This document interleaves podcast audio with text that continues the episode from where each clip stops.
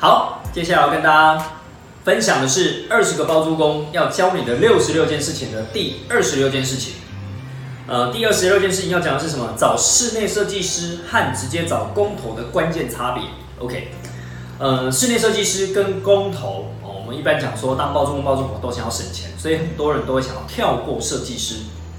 直接去找工班，然后去接案子。那看起来你可以省下设计师的钱。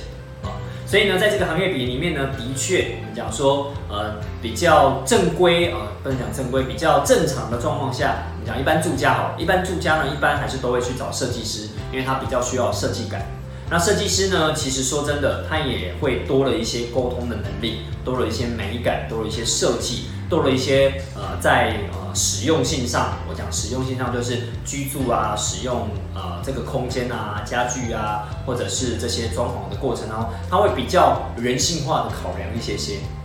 那公班的角色呢，是比较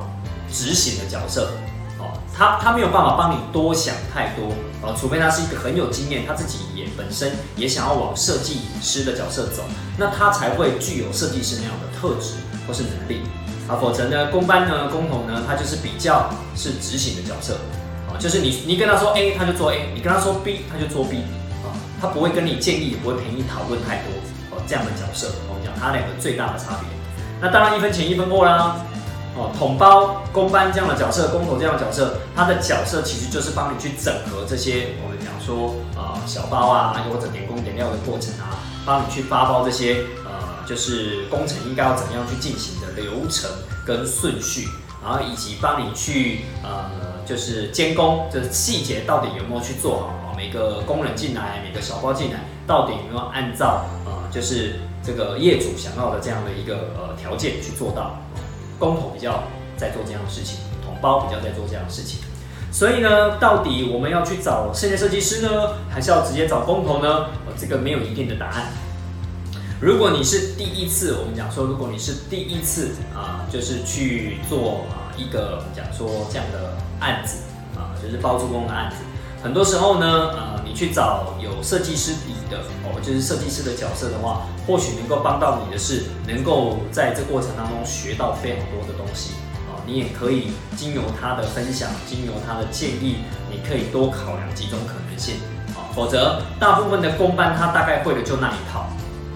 他最擅长的做的就那一套，你要跟他往横的方向去讨论，比较难一点点。所以，如果你是第一次的话呢，如果你还愿意多准备一些预算的话，那我还蛮鼓励你去找已经做过这种分割出租的设计师啊，甚至很有经验的这样的设计师啊去讨论。那当然，它的费用就会相对贵一些些啊，因为它要加上它的设计费在里面嘛。所以呢，我承上大部分都是你装潢工程的这样的一个预算，假设是一百万，好，那找的同胞他们会再加上去，他们再加上去它的监工的费用、它的风险等等，它会加上去可能两成。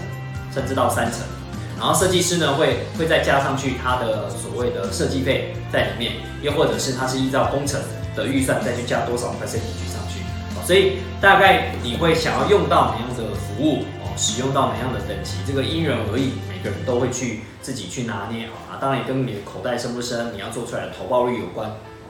那当然，如果你是一个很有经验的包租公、包租婆，那我相信你已经有能力。甚至是你心里面也有一套你的设计的逻辑，甚至设计这个角色是你自己来的，你很会跟公公办沟通，你也会下指令，你也会给指导期啊，甚至你看得懂整个报价啊，或许你就可以省下有关设计师这样的一个角色哦，因为你已经有经验了嘛，那你可以直接找工头，直接找同胞来协助你去完成。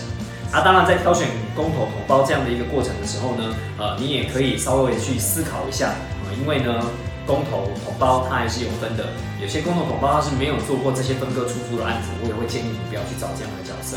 哦，除非你心脏很大颗，哦，你要陪他练习，对啊，所以否则不建议去找没有经验的，又经验很少的，然后鼓励你第一次的话，你会去找经验比较多的这种，他还可以帮你去留意你的思考逻辑，或是你的做法有没有让什么样的盲点，或有没有什么样的问题。哦，这个蛮重要的。一个有经验的同胞，他其实是能够呃帮你控管风险的。啊，那当然还是一样，我们讲说市场还是有跟有时候会跟价格有关，就是你到底要找哪种等级的同胞，哪种等级的工头，那他做出来的东西还是会有落差。啊，那当然